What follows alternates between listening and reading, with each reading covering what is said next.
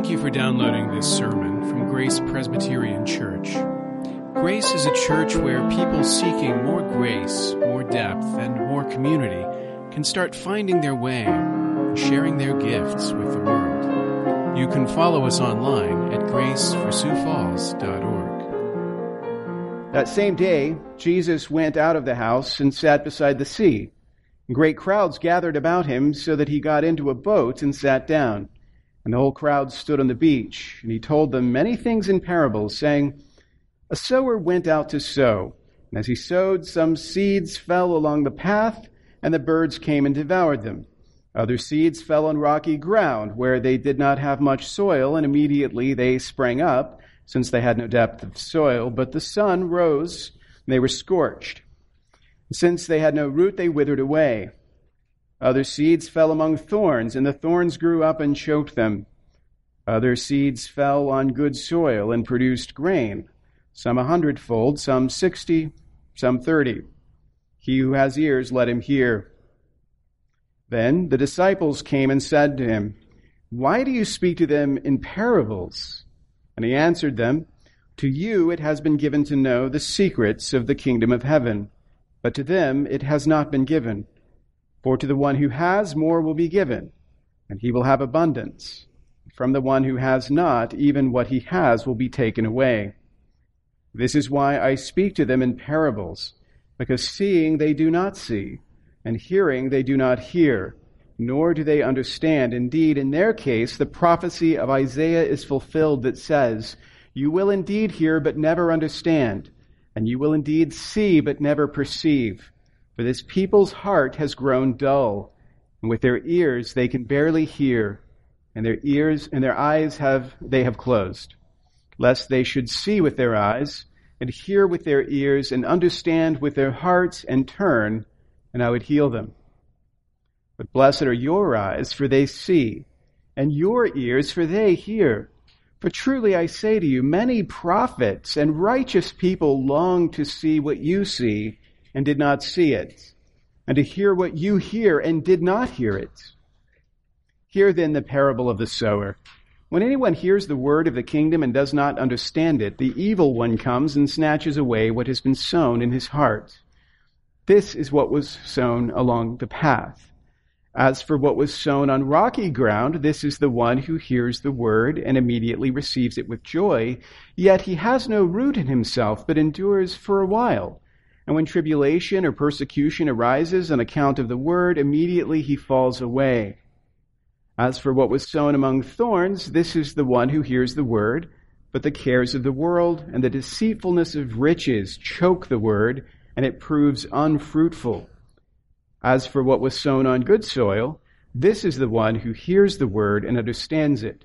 He indeed bears fruit and yields in one case a hundredfold, in another sixty, and in another 30. Let's pray. Father, as we contemplate this parable of Jesus, we pray that you would open our eyes to it and open our ears to it, that we might understand even the deep things of your kingdom. We ask for that illumination now through your Spirit. In the name of your Son, Jesus. Amen. If you don't mind, I'd like to begin by telling you a story. There was a certain mother who had four teenage sons, and she called them one morning down to breakfast. The first boy was sleeping so hard that he didn't even hear the call and remained in bed. The second boy jumped out of bed when he heard her voice. He started down the stairs and then he saw the mess of toys on the stairs that he was supposed to clean up and didn't. And he remembered the homework that he had to turn in that day and he hadn't done it. And he was so discouraged that he went back to bed.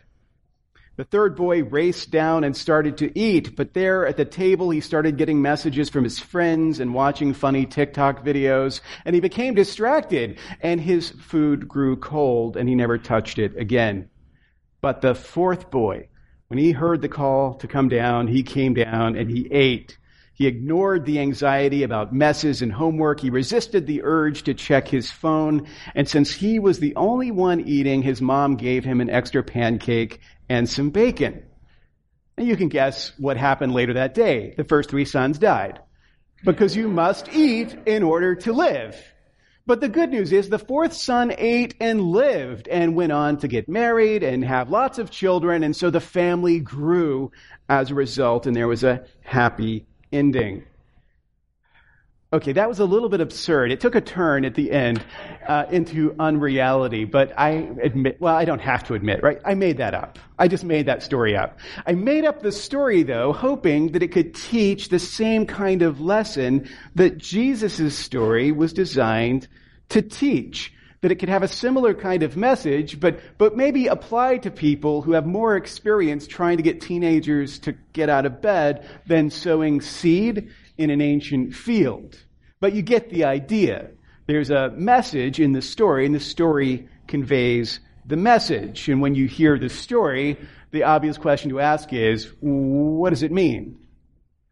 What is Jesus trying to say?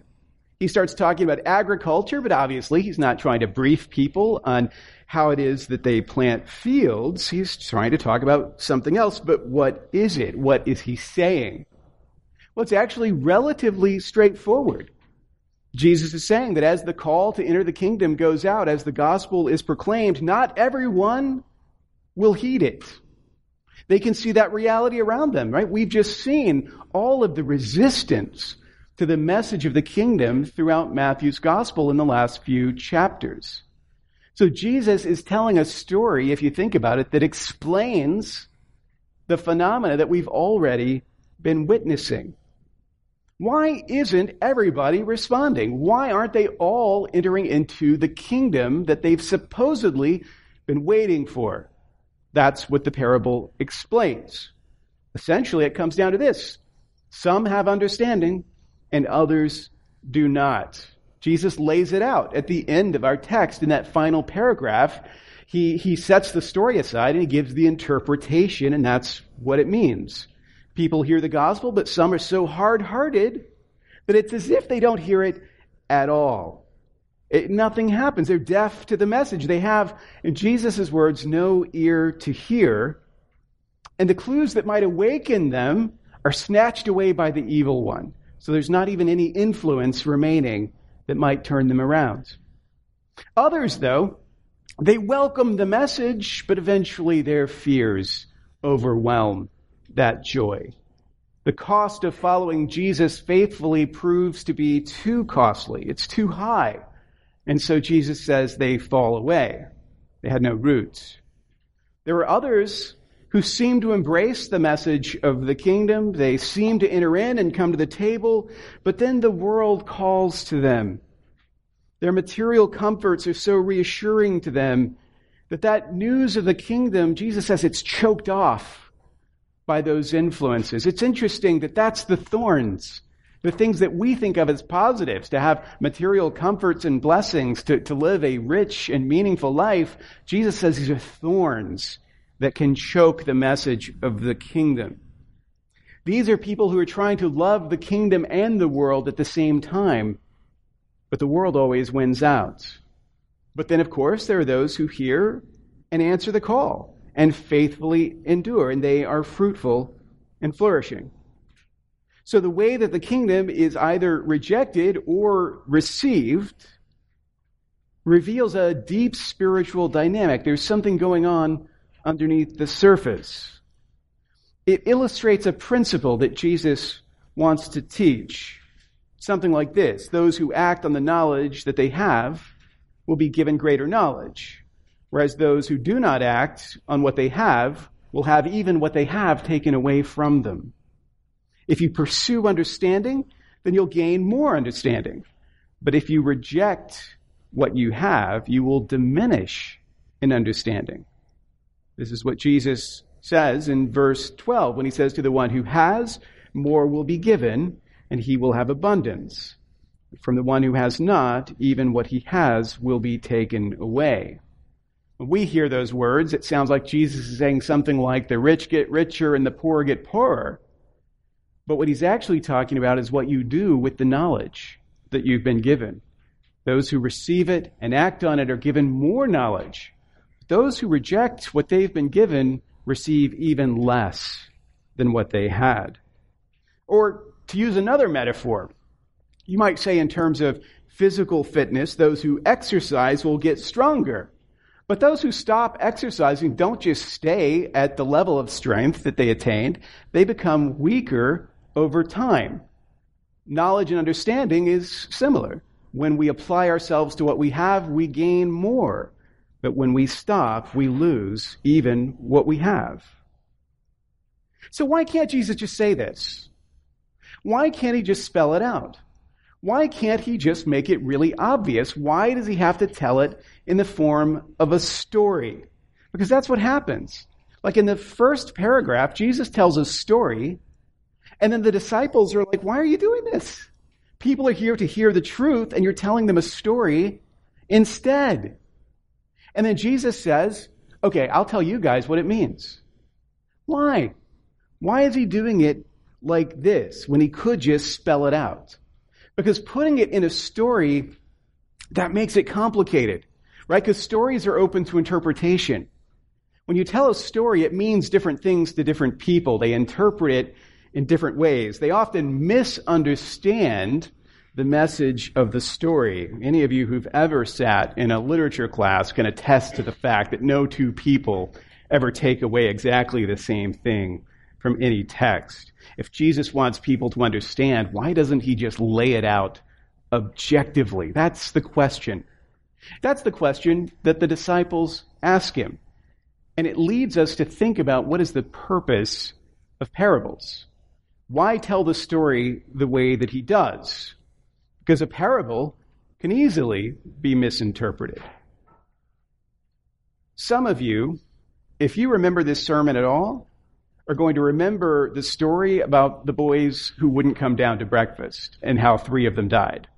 That's the only thing you'll remember. When people ask you, what did you learn in church today? What was it about? Oh, if you don't eat breakfast, you'll die.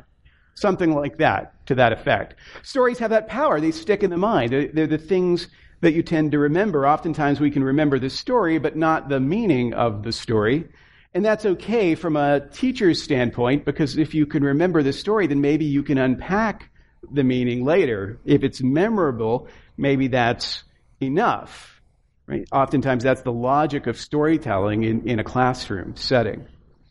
A parable, if you think about it, if you had to describe like what is a parable, it's more than a story. It is a story, but it's it's more than that. Um, let me give you. This is my definition, so it's it's as good as it is, but it's probably not the last word to be said. But I'm going to give you three words to understand what a parable is. A parable is a cryptic narrative analogy. A cryptic narrative analogy. So it's cryptic in the sense that it's a little bit mysterious. You read a parable and you have to interpret it. It's not clear all the time exactly what it means. It lends itself to interpretation. It's cryptic. It's narrative in the sense that it does come to us in the form of a story, and that tends to make it a little more memorable or vivid. It's an analogy because the story usually relates to something you know about, but it's meant to illuminate something you don't know about. Oftentimes, the parables of Jesus will tell us stories about a physical reality that we're familiar with as a way of understanding a spiritual reality that we cannot comprehend. That's the analogy taking what we know and using it to teach us about we, what we do not know. That's what a parable does. But what is the purpose of teaching in parables? Does Jesus use parables because it just makes things more memorable? Because it sticks in people's minds in a way that abstract ideas rarely do? Is he accommodating his teaching to the different learning styles of the ancient Hebrews? And he knows that some people learn better from stories than they do from lectures. Is that what's going on? I think all of those benefits were probably experienced when Jesus taught in parables. That's what would have happened. The narrative would have stuck in people's minds. They'd remember what was that thing he was saying about sowing seed and birds snatching it up? Oh, I hate it when that happens. What was that again? It would be something they would remember.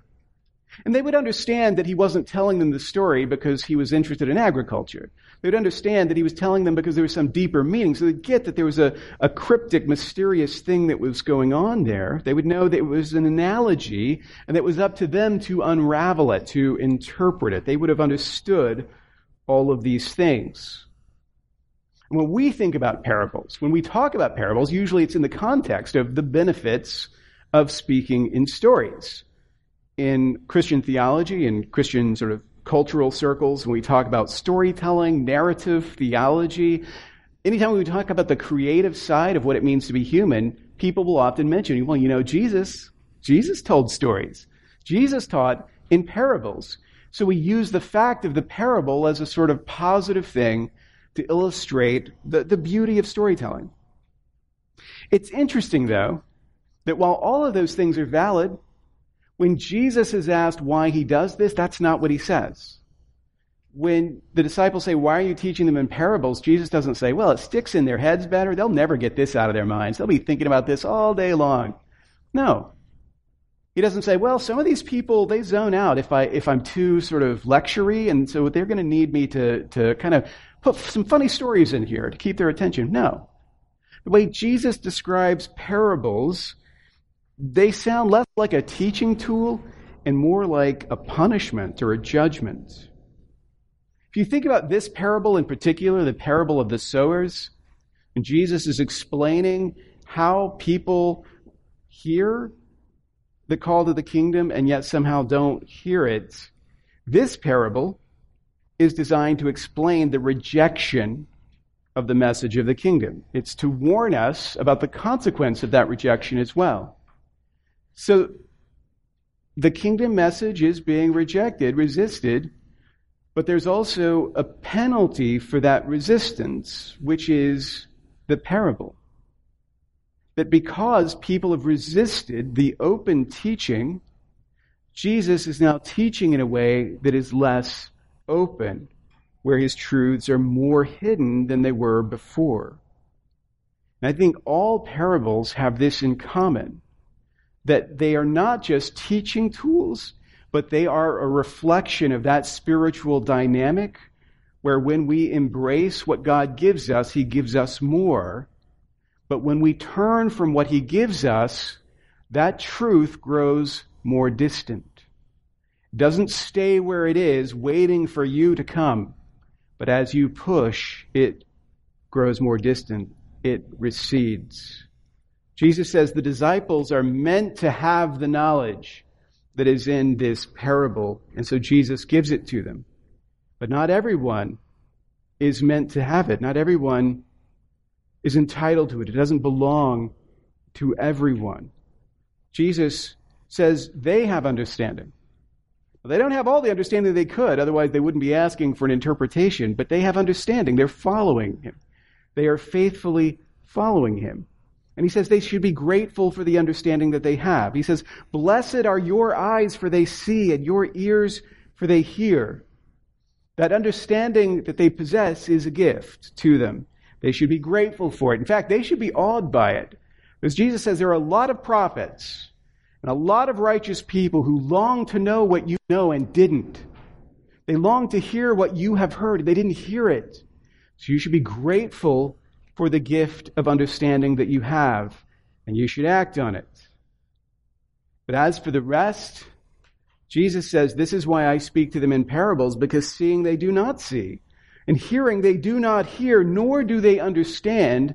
And he links that specifically to the prophecy of Isaiah.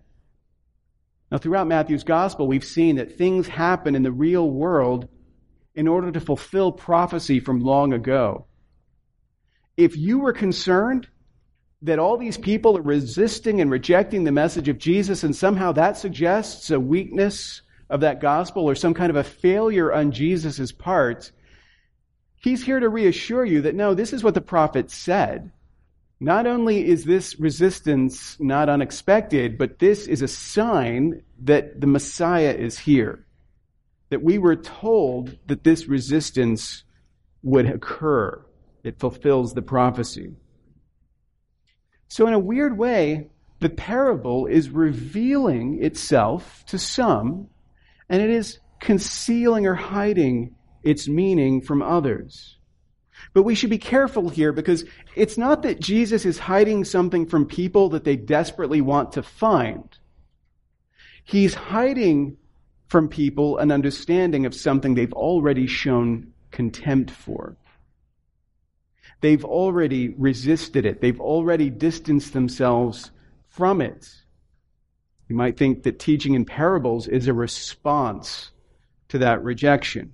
That's counterintuitive to us, right? If I'm speaking to you and I can see that you clearly don't understand, I want to do things to make what I'm saying more obvious to you. If you're not hearing me, maybe I'm talking too quietly, maybe I should yell to get your attention. That's the way we think. That's not what's happening here. There's this deeper spiritual dynamic where God doesn't operate that way. It's as if Jesus is saying, like you might think when people don't answer you, that the thing to do is to talk more loudly.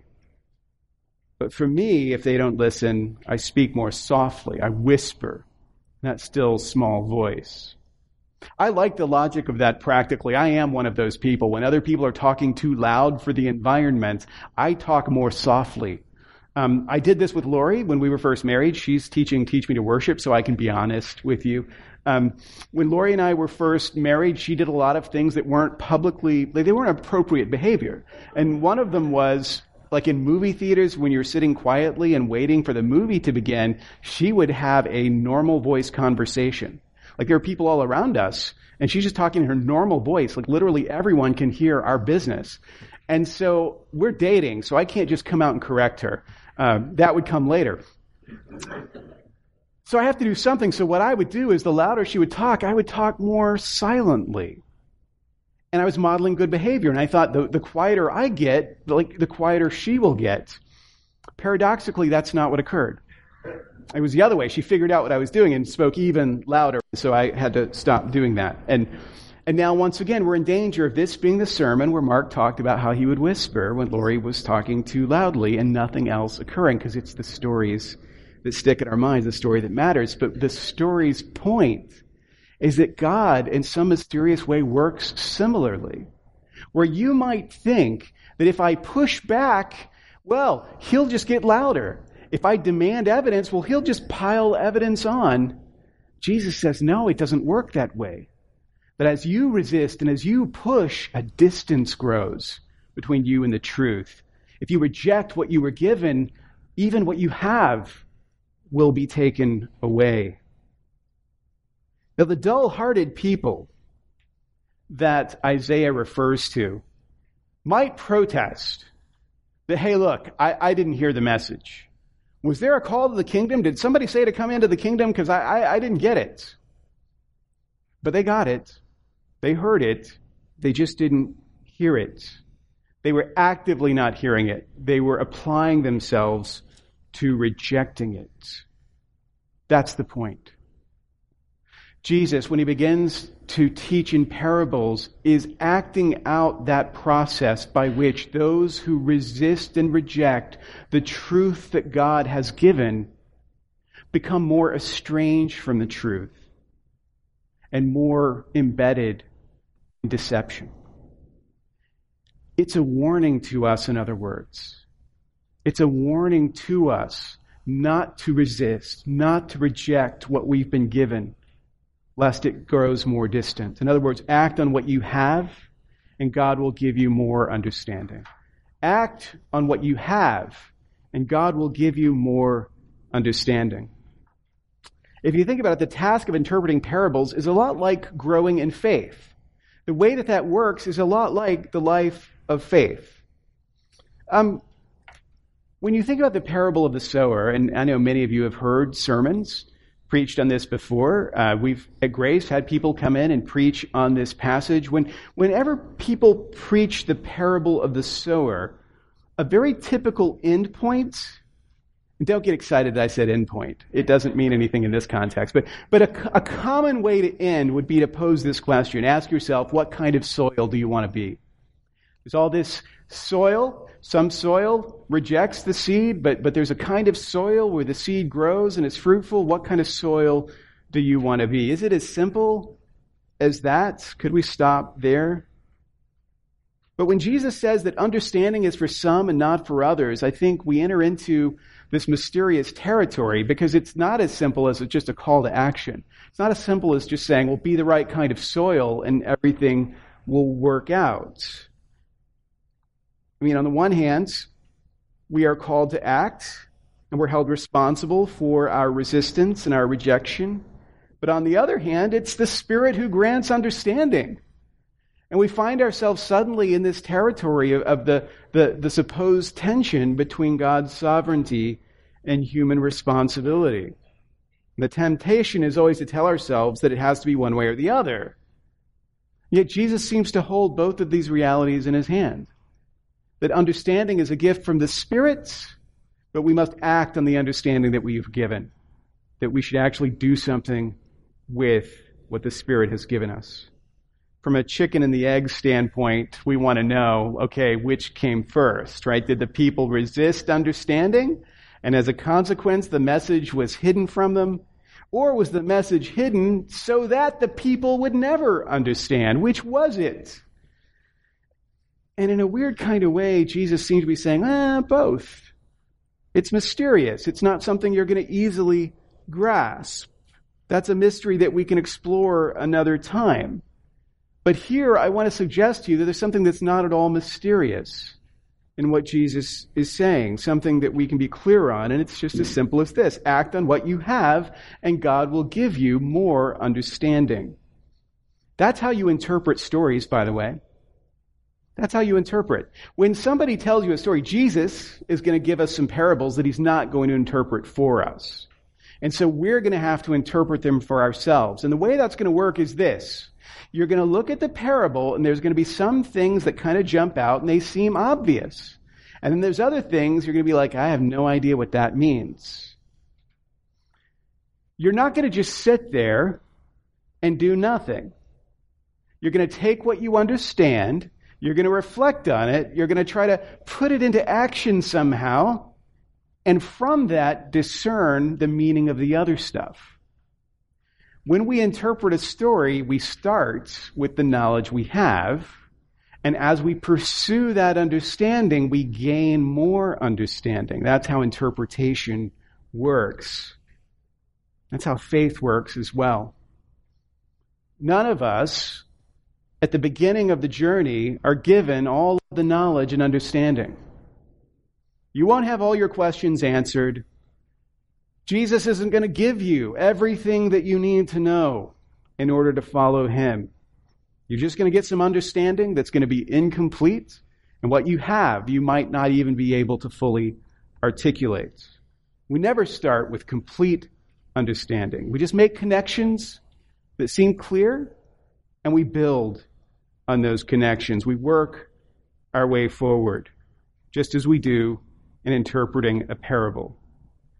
You decipher the mystery by acting on what you have, and then you gain more understanding as you go.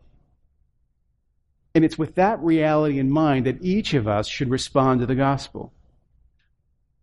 I'm not going to say what kind of soil do you want to be, because I think we all know from the story we want to be fruitful. Right? We want to be the, the soil where the message isn't choked off or, or, or never even gets started. But the question is, what does that mean? How, how do we do that? How should we act? Well, act on what you have. Act on the understanding God has given you and trust that He will give you more, that He will give you the rest. But don't wait until you have as much as you want before answering Him. Don't dismiss the gospel out of hands because it challenges what you already believe and you can't reconcile those challenges. Don't wait until you can make it all make sense. Act on the understanding you have. Don't turn your back on the message of the kingdom because there's resistance to it, because not everybody agrees. Don't neglect it because it requires sacrifices. Instead, act on the gift of understanding that you've been given and more understanding will come. And as you act, don't try to split the difference either. as you act on the understanding that you have, there will be a distance between you and the world. And it will grow and grow as you act and act. You can't love the world and the kingdom all at once. You have to love the kingdom, even if it means turning your back on the world.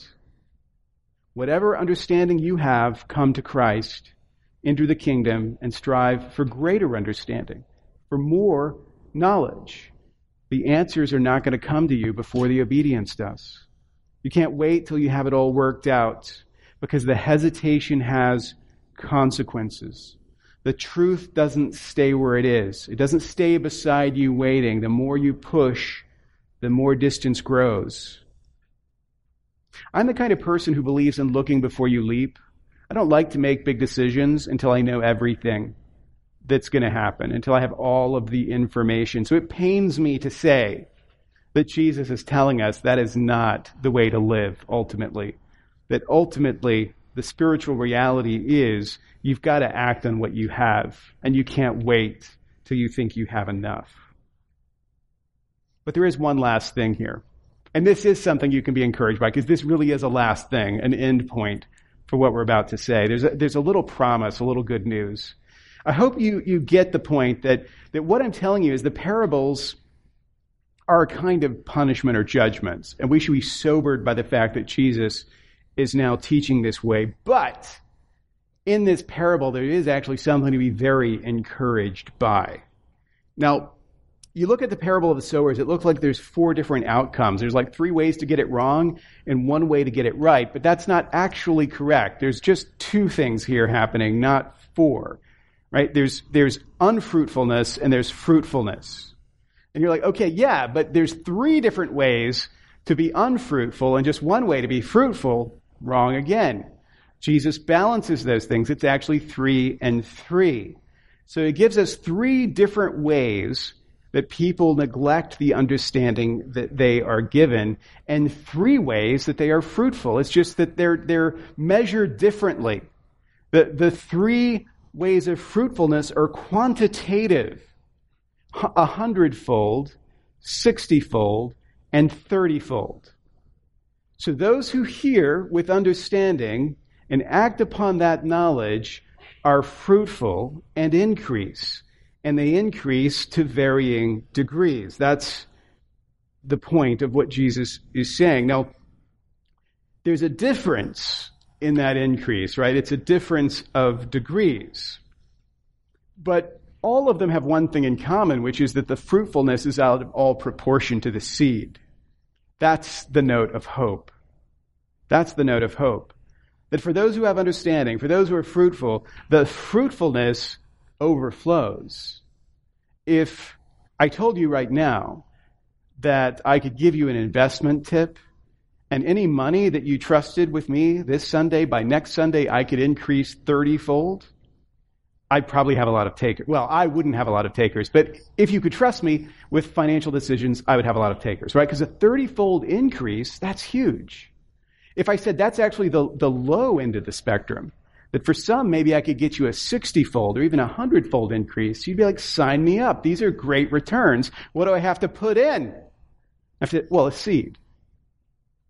Sign me up. So there's a fruitfulness at the end of the parable that's out of all proportion, right? So that's a hopeful note for us. And it's hopeful in a couple of ways. Uh, first of all, we can't compare what the Spirit does in each of us like there's a difference in the degree of fruitfulness that Jesus describes, but all of them are good. You don't produce as much fruit as the person next to you. Maybe you produce less, maybe you produce more, but that's okay. Because the Spirit works differently to achieve different things in all of us, and we can't really compare one another in order to see how we're valued in the eyes of God. The point is that all of us are fruitful, that He works in all of us, and we should be grateful for the work that he does. The second thing is more fundamental, but ironically, I find this more encouraging. It's the simple assurance of any fruitfulness at all. There's an assurance here, a promise that, that if this spiritual understanding is at work in you, you don't need to be worried about whether or not you're going to produce fruit. You will. and you'll produce it in abundance. Whether you understand it or see it or not, God will be working in you. If you are in Christ, then you will be fruitful. It's going to happen. And that's another reason not to hold back. If you're worried about following Jesus because you're not sure whether you can do it, like whether you can live up to whatever you imagine the standard is, what you would have to do, this should be an assurance that God's the one who does it. That it's God who does it, not you. Of course, you can't do it, but you don't need to, because Jesus will do it in you and through you. Thank you for listening. You can find more sermons from Grace and information about joining us for worship by visiting our website at graceforsiouxfalls.org. We also invite you to visit the iTunes store and subscribe to the Sermons of Grace podcast.